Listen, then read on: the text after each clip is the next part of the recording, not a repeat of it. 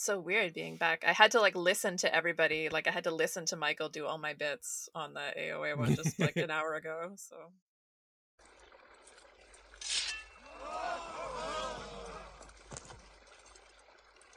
Behold! The sword of power. Excalibur.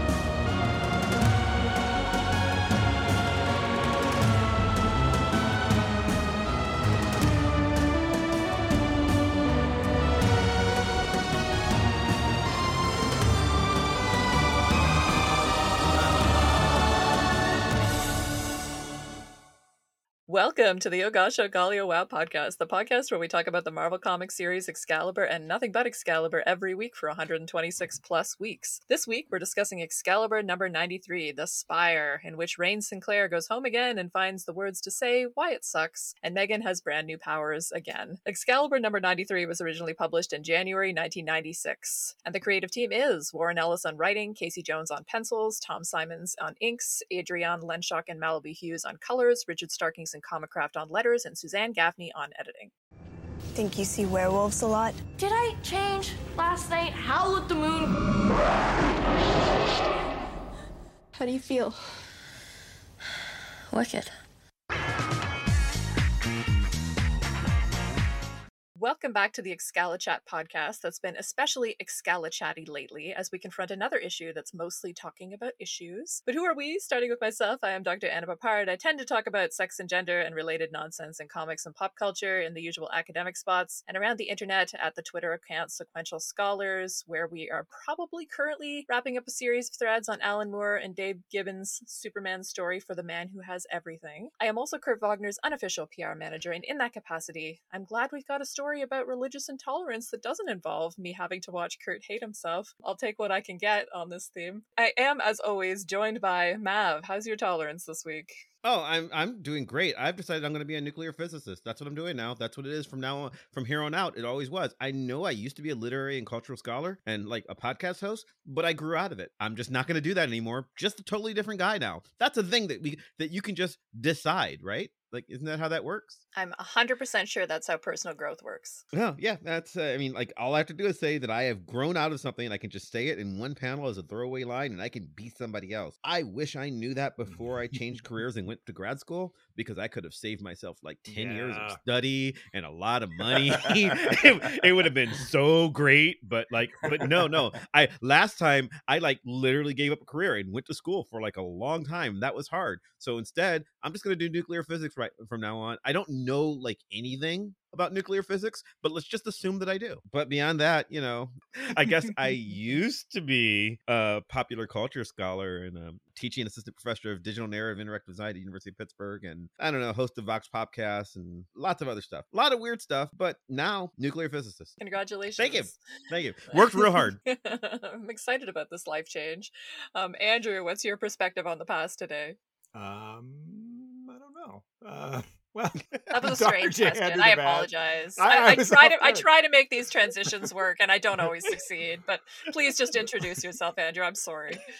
no, no, no. I did it to myself. Uh, I, I'm a lecturer at St. John's University, and I am co-lead at Sequential Scholars. I've also had more time to reflect on the symbolic violence that has been infecting the X-Men podcast universe lately. And Ah, here's yeah, the heard about that. metaphor that. I would use: think of choosing your X-Men comic podcast like choosing a table in a high school cafeteria. And within that cafeteria, I would argue that the Excalibur podcast table would be most obviously analogous to the Theater Kids table. And any battle based podcasts would obviously be the jocks. And we all know how the jocks feel toward the theater table when they're bullying them. A weird mix of envy and repressed sexual anger. And I just think we should all reflect on this.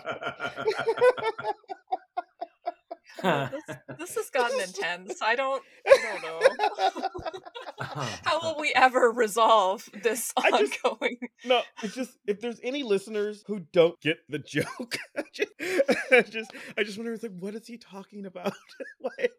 But no, no, don't explain it. Just moving on. Our very good friends um, over at Battle of the Atom.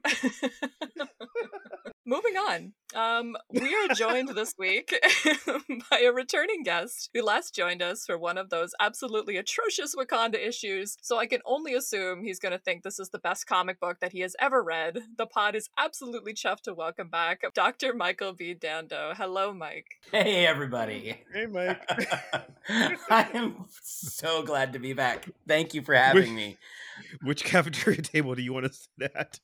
Oh, I want to sit at the theater kids table. I'm right where I, I'm right where I, be, I'm right where I belong. I'm picking fights with people I don't really know in real life, but that's okay. Excited to excited to talk about about comics, about uh, all of this, uh, all this, all this goodness we've got uh, in store. Oh, I'm very eager to hear your thoughts about it. Um, let me do a bio of you, Mike, and then Sure. to remind our remind our lovely listeners of what you get up to, and then we'll get into into some of the specifics of what you get up to. So, Dr. Michael B. Dando is an assistant professor of communication arts and literature at St. Cloud State University in Minnesota, an award-winning author, artist, educator, and scholar with two decades of classroom experience. His research and writing explores ways teachers and schools collaborate with communities to build collective, civically engaged, democratic opportunities and systems for social justice education. So grateful to have you back with us, Mike. Um, we, of course, did your comics origin story during your last appearance, where we discussed Excalibur 59. Um, we also discussed hip hop and Afrofuturism and lots of other awesome stuff on that podcast, avoiding discussing the actual comic as much as possible.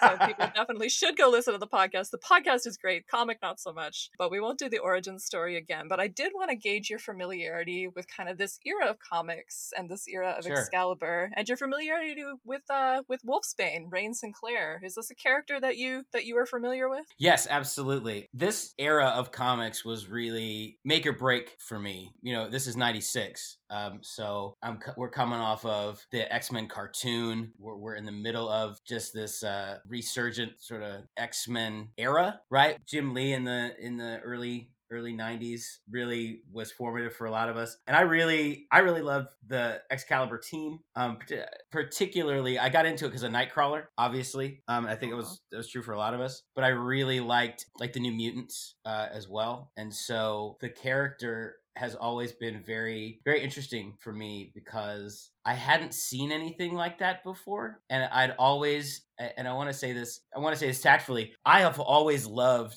like werewolf stuff um werewolf movies right like even like the old like remember the old like Michael Landon black and white movie it's like Yeah. I was a teenage werewolf like back like Mhm. the Lon Chaney was Absolutely, uh, Lon uh-huh. Chaney Jr. Yeah. Yeah, the Lon Chaney stuff. Wolfman. Um, and you know, now with the with the benefit of hindsight, I kind of get that a little bit. I get why that's appealing, um, in terms of understanding self and identity and a, a, a number of other things. But I think with Rahne St. Clair, I thought it was interesting because I had never seen that kind of that kind of expression of like a wolf person, if that makes if that makes sense. Okay. Um, and I thought it was really, really intriguing to me because I had seen the wolf man, but I had never seen like I'd never seen a wolf girl, if that Mhm. makes sense. And I, I, remember thinking, even at like 14 or however old I, however old I was, I could probably do the math, but it'd make me sad.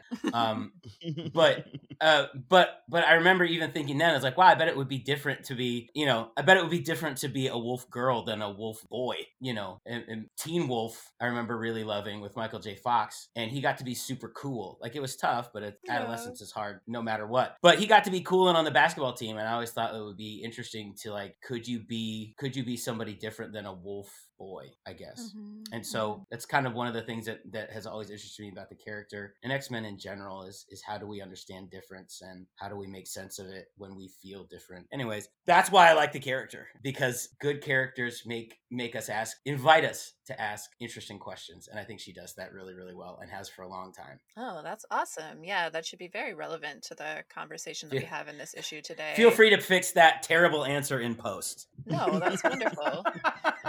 That was wonderful. Do you have much familiarity with kind of like the comics of Warren Ellis? Like we've done the real world stuff with Ellis Sure. on a few previous podcasts, but like, yeah, is he a writer that you have much sort of experience with? Yeah, um, I think my experience is not dissimilar to a lot of folks' experience. Not only am I sort of familiar with with his writing, but the sort of wider impact he had on on writing and and the Mhm. comics industry. So you know we've we've we've touched on uh, you, you said you've touched on a lot of the real world stuff but my familiarity with him was one of those when you're when you're reading casually you know when they come out on the monthly um, and you're a adolescent you're teen or whatever uh, I, I wouldn't necessarily pay attention to who was writing i just knew if the story was good and then I, obviously like i learned Uh, I was like whose stories I really really liked, but like I knew Jim Lee's art was on X Men, but I didn't like go oh Chris Claremont we got to I got to get on that because that wasn't where my head was at. But I knew I mm-hmm. liked the stories, and the Warren Ellis stories were kind of in that same vein where I was like yeah I'm, I'm reading that style of writing that kind of story um, without sort of having the the knowledge going in that it, that Mhm. I was oh I got to pick up this Warren Ellis story. I'm seven you know 17. That's not where my head was at, but it's definitely influenced my aesthetic taste, my writing preference. I, I would say even my writing style. You know, you i- i- for lack of a better term, I guess in a lot of ways I imprinted on that aesthetic um, because it was it's like Calgon. You're soaking in it, right? that'll mean that'll mean that'll mean a very that'll mean Yeah, very that's a- much to very like four or five people, but feel seen four or five people. Take me away. Take me away. exactly. Well, his influence was just everywhere during sort Right. of this era, and I I feel like as much as I don't want to talk about the scandal again, I feel like when the scandals with him kind of broke, there were some people that were like, "Oh, but does he even matter?" And I was like, "Well, if you were around in comics during the '90s and Yeah. early 2000s, he was the guy, like the mm-hmm. guy." Right. And so for me, it was to say that there wasn't any sort of impact or influence. Like, I think that to, to just talk about the, the very real world impact, it was like, well, how do we then navigate these? How do we navigate this terrain now, given the incredible impact just in the medium, not only just in the genre of superheroes, uh, but in the medium of comics in writ large? I think impactful, but problematic, obviously. Yeah, Um, yeah. so I can't, I wouldn't, it would be disingenuous to be like, no, I never liked Warren Ellis, blah, blah, blah," right? Like, I'm not going to go back and, and edit my past to say like there was no influence there, but, but it is, it is there, but it is, it is also a bummer in a lot of ways. Yeah, no, I think a lot of Because now I can't read like this comic that I read. Now I can't read it without some of, w- without that coloring Yeah, my, my, my vision of it. Does that make sense? Yeah, no, Mhm. it does. We've been coming up that against that a lot lately because we're we're kind of trying not to make every episode about that because that would Right. be challenging for like us to do 50 episodes about that. But at the same time, yeah, like I'm sure it will come up and like yeah, go listen to the pod we did with Alana Levin um, where we talked about that in depth and sort of how we should Mhm. respond to this work in that Mhm. context but of course it keeps coming up because of course it does. But um let's get into it. We'll do the issue summary and then we'll come back to your first impressions of this particular comic and obviously talk a little bit more about Rahne Sinclair and religious themes in comics. We're going to talk about that today too since that is obviously the subject matter we have for today. So I know we've got lots of lovely listeners reading along with the pod. We definitely lecture shame any authority figures with the audacity to suggest you should be less than awesome. Just to prove how much we care here's a plot summary of this week's righteous events Excalibur number 93 opens with Professor Xavier yelling about a drink with a cigarette dangling from his lip. Oh, wait, it's just Pete Wisdom in a mortifying, blasphemous disguise. To punish him for his terrible humor, Moira promises to refrigerate the probes before Pete's next round of medical tests. As you recall, Wisdom is still recuperating from injuries sustained in the attack by Colossus in the last issue. With Pete and Moira out of the picture, Kitty, Megan, and Kurt are left on the cliffside enjoying coffee until Kurt, too, says he must go, offering a truly devastating apology that he's expecting a call from Hank McCoy. Kitty and Megan go for a walk along the cliffside, not passing the Bechdel test because they only talk about their boyfriends, until they encounter Rahne staring off into the distance, sure she saw something on the mainland. Using new superpowers that I won't try to explain here, Megan is able to project psychic traces of a psychic fire in the woods on the mainland. There were so many words, and none of them made sense. Um, Kitty, Megan, and Rahne decide to investigate, Megan flying them to the shore. Kitty phases them through the fire until Megan literally tells it to go away, another thing she can conveniently do these days. When the fire fire recedes, they find a young girl at the core of it. Rahne talks to her and discovers she's a mutant who's been harassed by a reverend in Kinross. Rahne knows that guy, so to Kinross we go. In the church at Kinross, Rahne confronts her former guardian, Reverend Craig, but this time Rahne has power over him. She exerts her knowledge of Craig's obsession, or maybe something more, with her mother to scare him. Then does a mic drop and walks off, winning the battle without throwing a single punch. Okay, Mike, what were your first impressions of this issue? What are you particularly eager to talk about? Did you like this comic? Maybe that's a good basic question. Some of these are really hard for me to read. Um just because and and and the reason i mean that is they're good they're good for what they were but they have like yeah. they haven't aged aesthetically really great in a lot of ways and so here's what i you know what i liked? I liked the first part where he was like hey smoking's bad. I was like yeah i can get behind that. It's like don't don't smoke don't smoke anymore boo smoking. I was like all right we're off to a good start. So i thought that i thought that was really really good. You know some of them some of that marvel stuff where you just have like silhouettes in the background that have speech bubbles over them they were just like well we didn't draw those.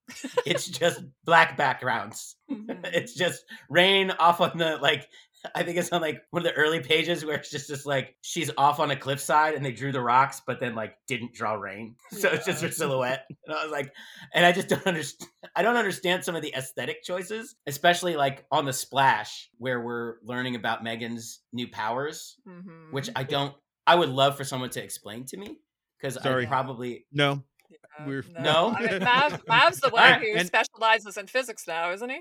no, no. Yeah. It, it this is not a. It does not happen. It does not get any better. This is this is about Okay. as much much explanation as you get, and from here on out, Megan can do what we need her to do in that particular issue, and maybe she can do, and she might not be able to do it next issue. this is great.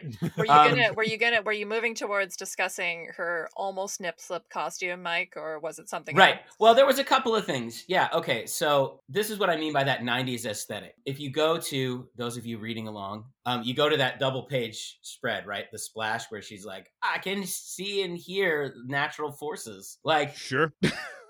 why? All right. But no, they were like, let's do the cool co- spot color of the X Men uniforms, but we, we we refuse to draw the rest of the figures. We will, however, render Megan in excruciating detail, and the almost. So it's like, I think I understand who the who the target demographic is just based on this. Uh, and and so it's, it's a lot there. it's a drag and then like some of the stuff isn't as well rendered as i would hope like even on the next page like people like eyes are a problem and then she can fly yeah, he sometimes he sometimes gives people cross eyes a little bit, and I I don't know whether to and- blame Jones or the inker, but still, it's it's a bit of an issue. it's throughout. it's it's a team effort i feel like but i i liked some of this issue i didn't like some of this issue or maybe i i, I had i had questions about some of the issue Fair. um, i for but for me and i get hung up on some of these things like with Rahne's costume right when she's Mhm. not in wolf form I Yeah. have. oh, I- it- it is one of my notes. Go ahead. Ha- I know exactly what you're going to say. Go. Yes. help me understand what is happening that seems that seems uh, like a poor choice um Okay. it seems a confusing choice it seems it seems like Are you? Are you? Uh, so uh, just just for clarification, you're referring to the fact that she has opted to wear a thong into church. Not like it's wrong Correct, to wear a thong, correct. but that but that No, no, that is no. the entirety of her outfit, and Right. and she's just no i have i have a question i have a question for Rahne and it- Sinclair, it is shyest of the New Mutants. Yes. correct there it is i was like well did no one like it's not functional nor is it nor and she just like rocks into church in in her like metal epaulets but also no pants and I that can explain like, it, and I'm- I can- i'm so confused I can No, both go ahead. explain it I- and I can and I can explain what went wrong because this is so I will note that the outfit that Rahne wears during her time in Excalibur is my least favorite Wolfsbane outfit. I do not like it. Um, I don't think it Mm. works. I understand the logic of it. It Sure. initially it initially appears in X Factor number seventy one because again I was ready Yep. for this one because it's what I want to talk about. Um, it, it is when when um after the after Jim Lee takes on the X-Men adjectiveless and they do the team shuffling, X Factor, which had always been the original X-Men, becomes a team composed of Havoc, Polaris, Wolfsbane and uh, um, uh, Strong Guy and Quicksilver originally. Hmm? and Madrox. Yeah, and Madrox and Quicksilver. My, Um, and Wolfsbane is on the team, and this was the costume given to her by a favorite artist of mine that we've talked about on the show before, Larry Stroman, or at least something like this costume. Now, this is very much the um, this is very much the '90s aesthetic time, and Right. Stroman is not a '90s aesthetic artist. He has his own thing going on. He's a graffiti artist that's right. and he and he he was his own thing back then. And the the Wolfsbane costume, as explained in uh, official handbook to the Marvel Universe, had always been this unstable molecule thing, where the idea was that as she transformed into a wolf, it would shrink down to just be a collar. Um, it was programmed by that that way by Xavier. And Stroman's aesthetic assumed that if this is your power, if your power is this, uh, Wolfsbane, because of her powers, should have a more minimalistic costume than the other X Factor members in order to sort of really highlight her bestial wolf like aesthetic that she was going through. When he first takes over, she can't transform fully back into human. And so she's Right. she's mostly wolfish all the time. So it is Right. it, it it's intended to show her lupineness in in, in everything over time this gets healed and she can change back into a regular girl again and so the costume sort of makes less sense because she'll she'll be walking around basically in a bathing suit a lot which the Rahne sinclair that we'd been reading uh, would have been very embarrassed by that to not be covered by fur and and things like that. Also stroman eventually leaves the book and it wasn't really just a bathing suit it wasn't just a leotard there were lots of ornate sort of leather doodads and bits over it. She had like kind of a belt and everything. Like he was going for a whole aesthetic for the team. The costumes get vastly simplified after Stroman leaves X Factor. When Rahne gets bumped over from X Factor to Excalibur, she just comes in that outfit. She also comes with the first few epi- issues of X of Excalibur that she's in. We talked about this there. She's stuck in Wolf Girl form and then she changes back because I guess like the Ellis didn't know that she was supposed to be able to change back. I'm I'm guessing, be, but she could by then. So now she suddenly can be human, and she just is. But she's human in this outfit, and the outfit because it's the '90s and not being drawn by Larry Stroman Right. is getting even sexier to where it's not just it's not just a leotard, it's a leotard with a thong back that I have Mhm. no problem with, except that Rahne Sinclair would never wear that because she is she's very body phobic of her own body. She has too many issues. She would feel naked. Even being naked by virtue of turning into a wolf is embarrassing for her. That's where that character is most of the time. Not so much in this issue. In this issue, she's very confident in herself, which right. you know, which conflicts with who she was literally last issue in this I comic know. Mhm. but um but like the art like i i hate most egregiously on the last page of this comic Mhm. proper when or uh, when she's wandering around and she the last two pages it is the most butt flossy i've ever seen this costume drawn for her and it just does not work for this character because she should feel naked. It's okay it's okay if Megan's walking around like this. It is not okay for Rahne. She can't. She she just wouldn't be able to do it. And she wouldn't be able to, you know, like she's the one telling everybody else, you know, she's when they're wandering in, into the thing, she's like um she's telling Kitty and Megan, "Don't worry, it doesn't matter if they stare at you." I'm like, "What are you talking about? That's not who you are." And so, so so yes Yeah. the, the the costume i have issues with in particular in this issue it it extremely stands out Yeah, and I mean, it really illustrates the fact that, I mean, a lot of people were drawing the costumes like this in the 90s, but Mhm. you like color the legs with leotards so that it's like, oh, it's an aerobics outfit. It's not just thong underwear. but when her like legs are colored with flesh color, it becomes really clear that that's what it is. um Stroman actually gave her the you know he gave her the brief style bottom but when Stroman draws it it's not a thong Stro- Stroman gives her Mhm. full butt coverage when she's in when she's in humanoid form in X Factor I went back and checked because I was because when I'm reading I'm like I don't think he was doing that and by the way Stroman is not above drawing thongs um Stroman enjoys a good ass on many a picture but he did not draw Rahne that way because he understood that it was important to the character Well, yeah, I mean, it's just a classic case of, you know, what I always say about sexy costumes in superhero comics or like sexy bodies in superhero comics in general. It depends on characterization. You know, if like right. a female character Right. is sexy regardless of who they are or how they would dress, then it's not extending from character. And that is a classic case of problematic objectification because Mhm. you are making the character fit a stereotypical male gaze that actually dehumanizes them because you're diminishing their subjectivity by not making their outfits or their body based on character. It's just classic, Mhm. classic, classic. And it's especially egregious here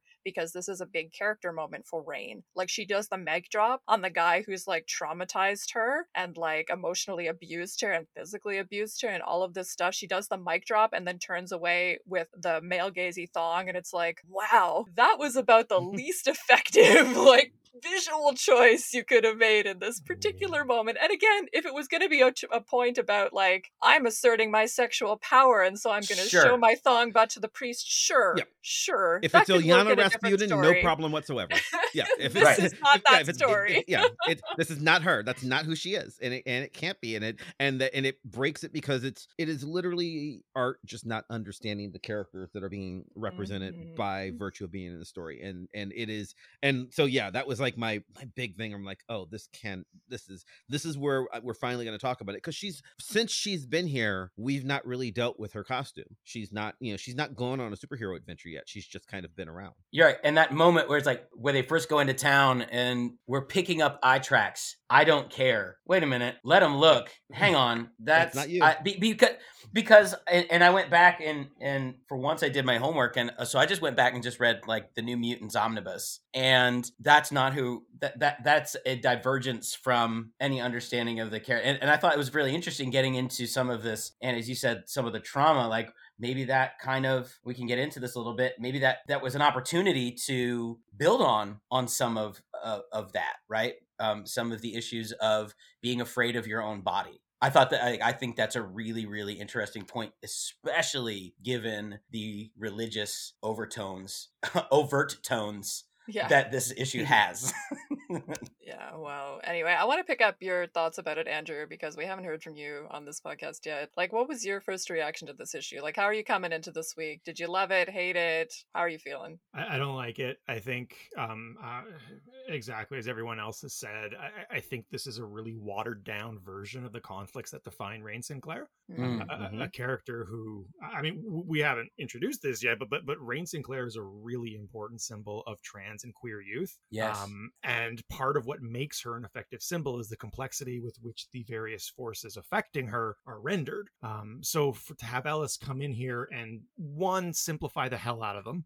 Uh, a- and, then two, resolve the conflict that defines Rahne. I mean, you could argue it's it's good. It's like positive growth, um, but that only works if he's going to do something else with that character, and, and I'm Mm. not sure we get that. So for me, this is this is a rough issue, and I think it really reflects a, a weakness in Ellis's writing that we've talked about before, which Mhm. is he is not good at writing female characters. certainly not ones that were forced on him because this because this one is uh, this is another thing remember where Rahne walked out of x factor between issues there's no reason for her to be here other than she is in this book to tie excalibur more closely to the rest of the x-men it's literally the only reason she exists in this world right now one month she was in x factor and then the next month she was here and in X Factor, there's like a note of, oh yeah, Rahne's visiting her mom in Scotland, and that's like the last they talk about it. It's it's literally just so I I, I don't feel like this is a character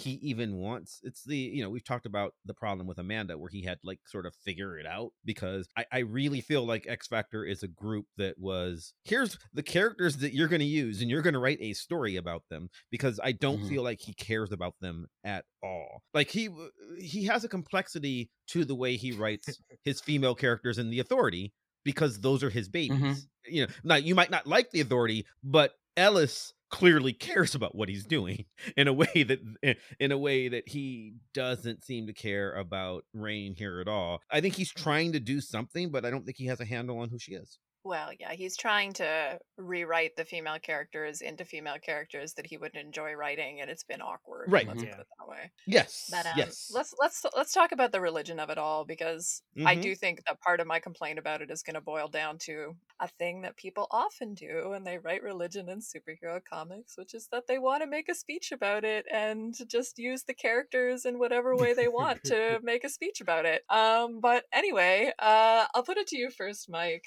Like. How in your experience is religion often handled in superhero comics like do you think it's like sort of a productive space to to talk about religion has it proved that to you in the past It can. I don't know that this is it. I, I think, for example, and, and it's almost God loves, man kills. I mean, that's such a mm-hmm. it's such a foundational comic. I think that because it was that because it it did it so well. It was good. that make Yes, sense? it was that that, that It- book is good. Does that make sense? Like because people did it so well, they said, "Oh, we should, we need to do that." Yeah. That that what that's what it can do. And so everybody's kind of trying to sock puppet, you know what I mean? Mhm. And that's not what that book did. You know, that line when, you know, you you dare call this this thing human, like that resonates. Like, wow. That is like that's what the medium of comics can do. That's what X-Men does. That's what these writers are doing. And I think that folks are looking at aesthetically what it did and and trying to I think when people do that, as you said, when they speechify, I think they tend to to think that that's what they're supposed to do because that particular comic took up religion and belief and doubt and guilt and everything so well um in such a short amount of time such a compressed you know couple issues or, or what have you one really one is one graphic novel that i felt like this was trying to do that but doing it the real bad cover version of it Mhm. yeah. if that made sense. Like, oh, we got a preacher and he sucks, and we got this non-human person and they're lovable, and so let's have the bad preacher do mean things to the right. Does that mean you know like it hits all the story beats, but with none of the good stuff, Mhm. right? Let's have him yell, "Get out of the house of God!" Let's have him do that. um, Mhm. it's like that that that way we know he sucks. Let's have her say, de- let's have him call her Devil Child, right? No. like uh, oh, oh, okay we get it we got it he's the he's the intolerant one we we got it um it's sort of the exaggerated bigotry of some of these Yeah. religious portrayals that come up again and again in X-Men Yeah. comics that I sort of feel like end up being unproductive because yes, there are religious people who are like this, but making them so Mhm. cartoonishly evil perhaps Mm-hmm. Right. divorces us from a productive reality in which we can discuss the complexity of religion and it just Well, boils think- down to this is a cartoonish villain. yeah it lets Yeah. people off the hook too Yeah. Exactly. right when when when it's drawn and i'm looking at this i'm looking at this my favorite panel where it's just like sinners in the hands of an angry god jonathan edwards style like in a dark robe shrieking like Mhm. hand clenched in the air sweating because he's so angry right? Mhm. like that lets people off the hook because they can say, "Well, I'm not like that." That's that's bigotry. Of course, that's bigotry. That does like I would never do that. When we Mhm. when the the idea behind behind even just the X all the X titles is how do we think about each other and how do we treat each other and how do we understand difference? What happens when I am out of pocket a little bit? I'm not like that, but this this allows me to this allows me to sit to to situate myself if i'm reading this as a good a good guy without dealing with any of the with any of the issues that this has the the potential to to bring up does that does that make sense one of the things that I think is really kind of interesting because I, I think it is atypical is the extent to which Ellis um, basically has Rahne become Spider Jerusalem for a bit and, and represent the field of like um, intellectual inquiry, perhaps even the sciences. Mm. Um, and, and that that's interesting to me. I think you could do do some cool stuff with that. My only problem i- i- is again what we talked about earlier, which is character consistency. Because when did Rahne pick that up? You know what I mean? Like when did she develop these these tools for learning the objective truths of the universe? Um, Earlier today. I- again, yeah, she's she's she's sort of fixed before this scene. And and again i think that's a fundamental misunderstanding of what makes some of these characters great is that like if, if you read the early new mutants Rahne is really kind of compelling because she's kind of a bigot. Mhm, uh, sh- she's horrible to Illyana she wants to be Mhm. a good person but she can't easily escape from the fundamentalism that informed her childhood. Like i love that as a character beat. Exactly. Do I. and, and it's just it's not here. It's just gone Yeah, and I mean it's it's the desire to like escape religious conflicts. You end up simplifying the religious conflicts in ways Mhm, that are not mhm. productive. Because I mean, who doesn't want to see Rahne be like, I'm free of my religious programming now? Like, I mean, you know, my bigoted religious programming specifically, and I'm going to, you know, be this empowered person now with all this knowledge at my disposal. And it's like, sure, great, celebrate that, but that's not how that works. like anybody who's been through that experience, that is Mhm, not how that mhm. works. And to be fair, like the last the last few times we've seen Rahne being written by Fabian Nicieza in the end of at the end of New Mutants as it's transforming into X Force, and in X Factor being written by Peter David. Up, you know, up until she walks over here, Rahne had grown beyond the religious fundamental bigotry that she'd learned that made her uh, made, made her essentially evil to Rahne uh, to Illyana. It- she had guilt about it, so she she has progressed from her days, you know, under Claremont and, and Simonson, but she didn't progress to this. This is still not who she is. Like, and Yeah. and it's not, and it's largely not who she's gonna be for the rest of Excalibur either. It's a weird anomaly in order to make this religious point, and I think the religious point is better made with her self doubt than it is with her assuredness. Like, it, Yeah. like it, it, it is Yeah. odd because Yeah. she could have just been like when she sees the little girl and she sees herself in in her i understand the no i've got to save this girl from the devil that is the that is the the father right that that is um the priest uh who's Reverend- uh, Reverend Reverend Craig. Reverend Craig. yeah, yeah.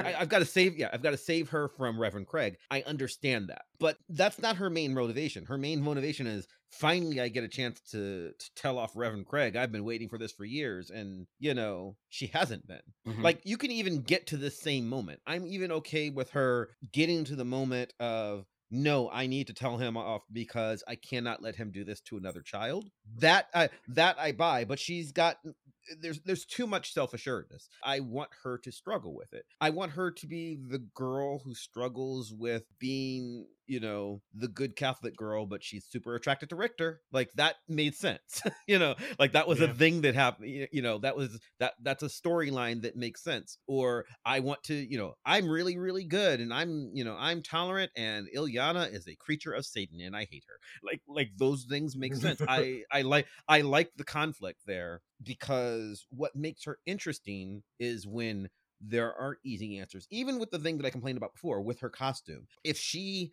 feels naked in the costume but wears it because she needs to for, you know, by virtue of what her powers are, like she needs to be able to wolf out, like those things would Right. make sense and that would be complex. But instead she's just, you know, better and she wasn't like literally 2 issues ago she was afraid she might drink beer on accident I know. like like so who is this girl? And how did we get here? You know and she and, and in fact she was afraid she was afraid that like one of her best friends and her mom might make her drink alcohol. And kitty was like no you know we're not monsters we just want to hang out with you. And like like i actually liked that moment. That's a that is Mhm, ellis me doing a a clever moment that you know you can do organically without fundamentally changing who this character is I just think it just often goes to this place of like, and, you know, I can't believe I'm the one saying this because I mean, my issues with the institution of the Catholic Church are many. But Mhm. just like the negative portrayal of religion, again, I just feel like it isn't productive because I just find it happens a lot in superhero comics where there just is no representation of someone having a positive rep- like relationship with Um, religion. and There like are, but not good ones well, like I mean, I think about something of like Kamala Khan or something as a notable exception, and that's Yeah. part of Okay. what's exciting, sort of about her first story arc. You know, like she Mhm. finds inspiration in her own, you know, version of the Quran, and that's really important. And like it shows the way that real people negotiate their relationship with faith, which is how people I know in real life typically like negotiate their faith but like here it's just so binary and it's really mm-hmm. laid on thick in terms of like look at the like the captions here so i'm going to read some of them. So we get to kinross kinross the village is dominated by the church and its huge dark spire. You can see that spire from anywhere in the village. It casts a long dark shadow over the people of the town and then we come into the church the silence within is a massive, crushing thing. The windows filter out the day into a perpetual twilight, briefly broken by a weak border of candles. The door, uh, I won't read the rest of it, but like, it's just like the intensity with which, Mhm. like, the hatred for like this space and this institution and this person sort of comes across. And like, I get it. I really, really do. Like, I was raised by a woman who was like emotionally abused by the Catholic Church. I get it. Mhm. But I don't know. I still feel that this kind of like anger comes across, which reduces things to unproductive binaries that becomes like speechifying and like not being true to a believable religious experience on the part of That's Rahne right. in order to just like do this like I want to yell about the Catholic Church, so I'm just gonna make the characters ciphers for me yelling about the Catholic Church. And again, I Mhm. get Right. the impulse, but that's not a good story. You know what I mean? Well, I think that's what makes it partially, as, as you said, makes it unhelpful. You know, I'm not a theologian, but I study, I've, stu- I've studied the interconnectedness of religion and politics, and particularly in the United States. Um, and while this doesn't take place in the United States, there are very it's the it's the 90s and if we situate this discussion in the discussion of the catholic church i'm thinking like Sinead o'connor for example Mhm. um, it, it- and if we look at this it isn't this conversation isn't very helpful because it isn't very true. What do i mean by that? And i it, there's no emotional resonance. She just um, and i think it was alluded to earlier there's this confidence that comes out of nowhere that someone who has been struggling with as was noted earlier struggling with uh, acceptance and tolerance and having been brought up right we're, we're talking in the we're talking in the in the 80s right with the uh the moral majority and i'm just thinking of things that were on this this uh, broader scale right this public the zeitgeist so you've got televangelists and you've got um that were taken up in much better ways and and God loves man kills. But this is very much a product, an an, an intentional product of the, at least to me, the intersection of of politics and and religion. And we have a very sort of sto, you know, she's very stoic. Rahne's very stoic, and I don't know anyone who who was telling off. Let's let's say that she was telling off this person. She's would she say, "I'm way past ready." yeah. Oh. I'm long past ready.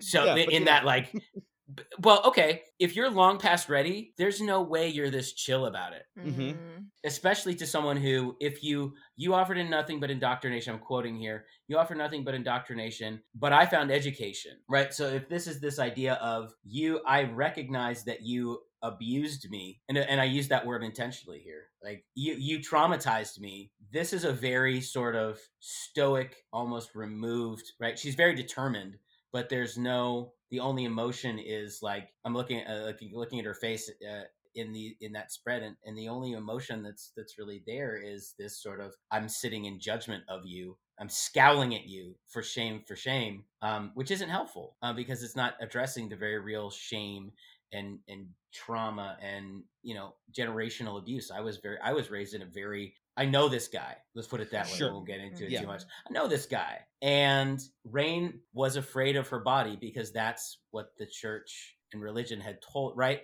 i think it's very Right. interesting it's one of the reasons i love this character because she's afraid of her body Mhm. she's, She's in afraid of fear of, power. she's afraid of her power she's afraid of Mhm. her her very physical being she's afraid of why is she afraid of drinking a beer because she was told that that is a sin right and so she's internalized all these things and here she is just like as you said like just chilling like over it. squinting once but she's Mhm. just like i'm healed it's like yo you basically just accused this man of being your illegitimate father but you're just like Yeah.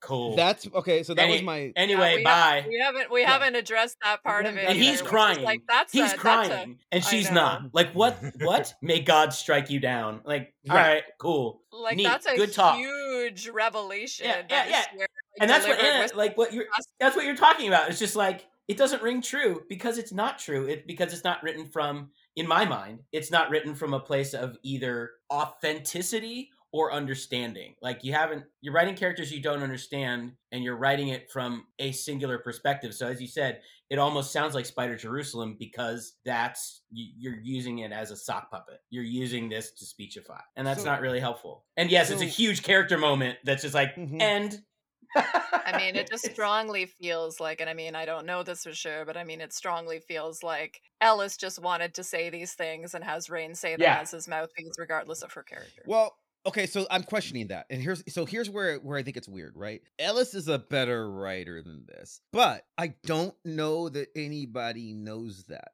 So we are in real time right.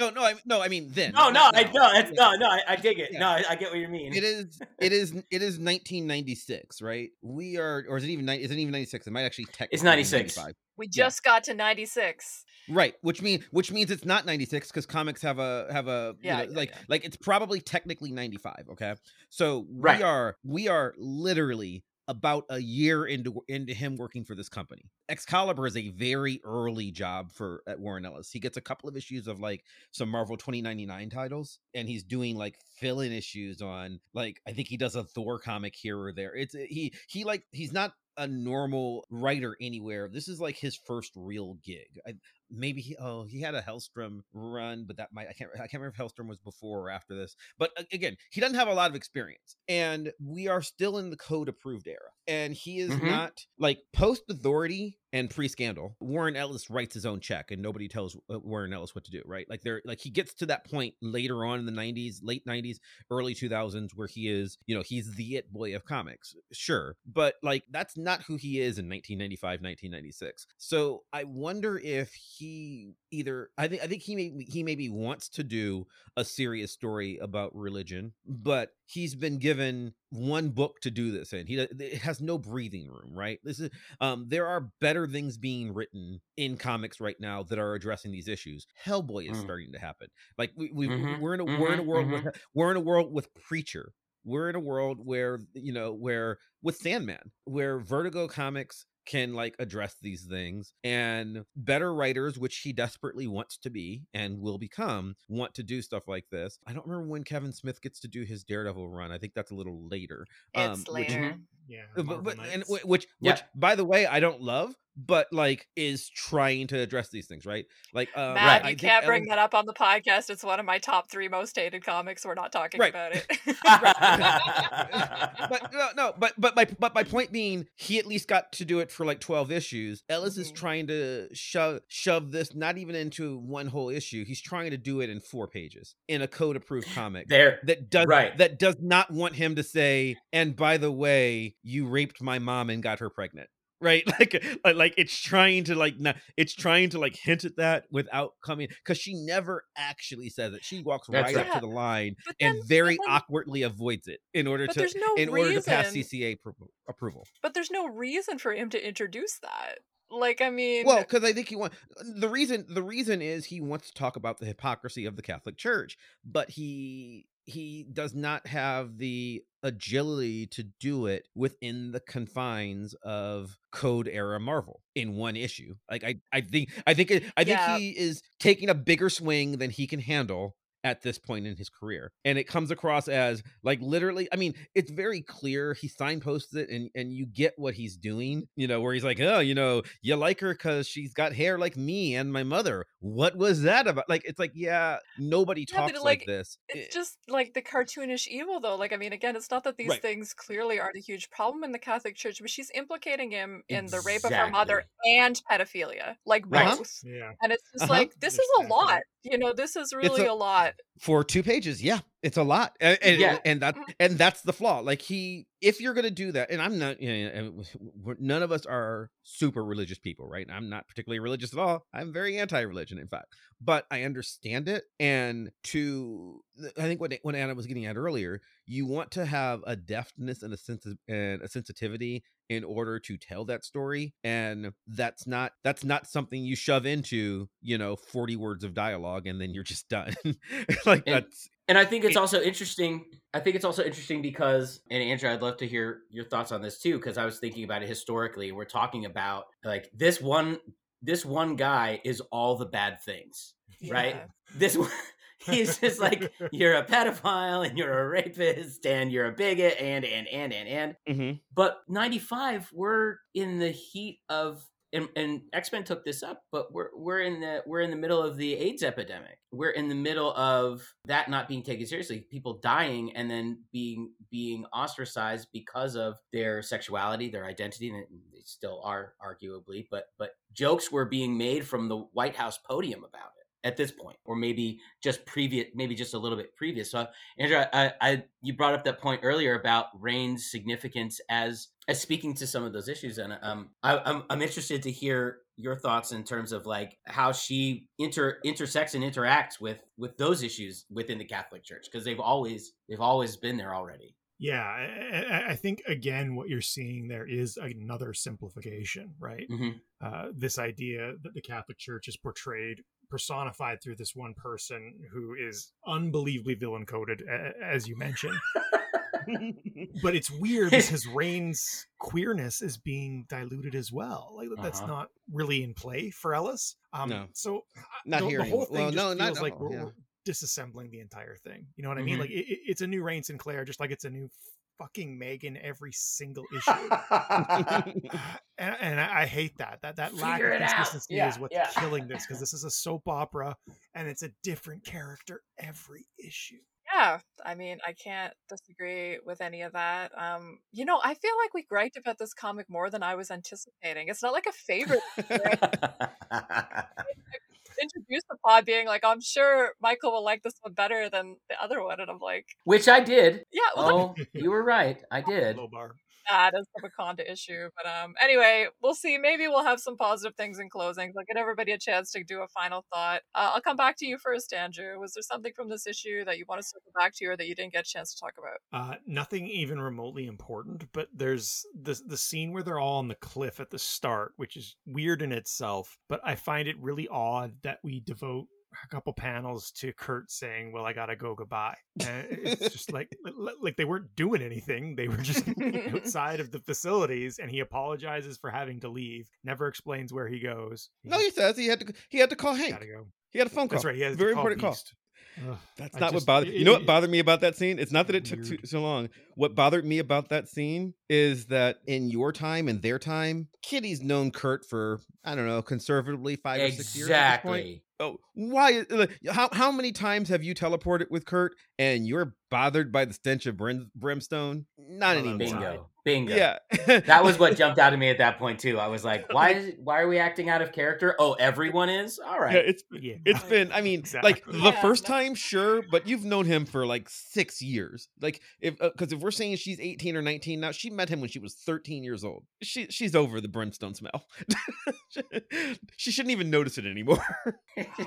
she's gone nose blind. Like like that idea of like you you can't smell you're so accustomed to it that it is just a part of your daily life. It's a lived mm-hmm. experience. Yep. Right? This idea of, oh, anything to get away from that smell. Since when is that how Kurt and Kitty interact? So I thought it was a very strange moment. Yeah, well, I feel like it's set up like we're going to go back to the phone call with Hank because it seems like an important plot point. Because why would you introduce that otherwise? But no. Like there's a crossover about to happen or something. Yeah, yeah, but no. Anyway, um, Mav, what have you got for us for final thoughts? Uh, minor also uh, super minor Uh, because uh, one one we talked about we talked about the you know the insinuation that the the reverend likes the little girl because he reminds her of Rahne and her and her mom and i'm fine with that i mean i'm not fine with it obviously we've just talked about the problems with it but um but as a as a plot point I'm fine with it. I'm fine with Ellis writing it that way.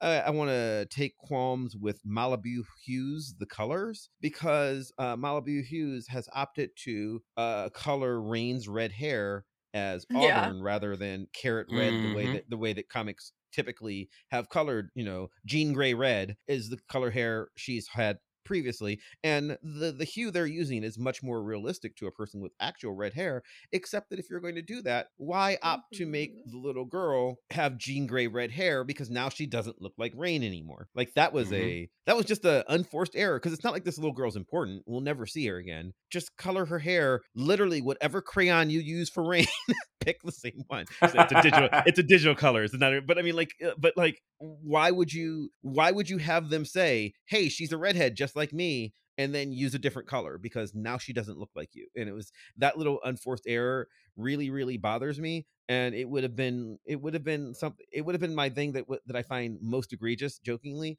except that it also bothers me that for all the craziness of Megan's powers change every issue and and by the way they're going to change again next issue so I don't want to dwell on it Megan's got a lot of play coming up so I'm not going to dwell on them much here but she told the fire to stop and the fire listen Hey, hey, you get out of here. All right. okay okay that that's how that works now. She's like oh no i can communicate with the fire. All right if we're gonna go that you're an elemental and you can talk to fire okay but like are, are did you just if you believe that you're talking to fire did you just tell it to die? Is that what happened? Wow. Existential crisis. yeah I, that's what i thought when i read this book. I'm like whoa this is that was do we just are we just gonna just walk right past that huh? Okay all right Well, I'm kind of hung up on that now. I mean, my final thought was just going to be this is my combo letter page and final thought, which is that we get a tease of the next issue, which we're going back to Days of Future Past again, everybody. I hope you're ready. Hey. Um, but we do get favorite thing to do. I know. everyone's favorite. We do get some designs of the characters by Casey Jones, though, um, showcasing some fun haircuts and also showcasing a new look tangerine. So we will get to talk about that next week. I'm not mad at the haircuts, uh, but anyway, we'll we'll talk about some of those looks in our in our next issue. I will say that if I was reading this in 1996, I would be intrigued by those looks. I want to see Megan with this pixie cut and the smoky eye. But anyway, we'll get to that. Um, Mike, eh, the privilege is yours to conclude our episode. Anything that you didn't get a chance to talk about, or anything that you want to circle back to? Um, I like it when comics take a take a swing, even if they miss. As long as it, I mean, I'll, I'll put a little caveat there. You know, sometimes it's sometimes it works and sometimes it doesn't. When it doesn't, it it's a bummer. I like that. I like the idea that the House of Ideas, like the notion that the House of Ideas still is trying to have thoughts and trying to like do interesting things. I think it doesn't work a lot of times because it it becomes it becomes the point trying to do trying to do quote unquote important stuff rather than being the you know authentic honest conversations that so Mhm. many x-men comics and, and marvel comics in general can have. I think is it rick leonardi on the cover? Is that right? You know if, if i go back and look like it's real ham-fisted but it's like who's the real monster? Is it Rahne or is it this evil preacher? Right? Like the, he's got like monster yellow eyes. It's like oh real monster huh? Who's the real bad guy? Like that, that's trying to do something that that i can at least appreciate in theory I, I like other comics better i thought this i thought this had its ideas in the right place but forgot to bring its heart along with it if that makes sense so the Mhm. notion is is good to critique social structures and and and to, to invite interesting important conversations i just uh I, I just thought it missed the mark a little bit even though uh, i do love these i do love these characters That is incredibly fair. Thank you for that. My king, I couldn't do it. Excalibur cannot be lost. Other men. Do as I command. One day, a king will come, and the sword will rise again. Um, so we will wrap things up for now, other than to say, Michael, thank you so dearly for helping us Oh, yeah. Today's thorny issues. And uh, before we go, let's remind our lovely listeners of all the super special stuff you get up to. If you would like folks to find you online, what spots could they find you, and what work or projects would you like to hype before we go? Just Oh, you. just me. Oh, oh, oh, sorry. you. I was like being polite. All right, fix that in post. Sorry. Um, you can find me until it collapses on Twitter at mbdando. Um, at the risk of plugging another podcast on a podcast, um, I do have. We're just about to come back from hiatus. My co- my podcast, Comics School, which talks about education and comics in particular. So we'll be coming back in a couple of months. We're we're putting that together.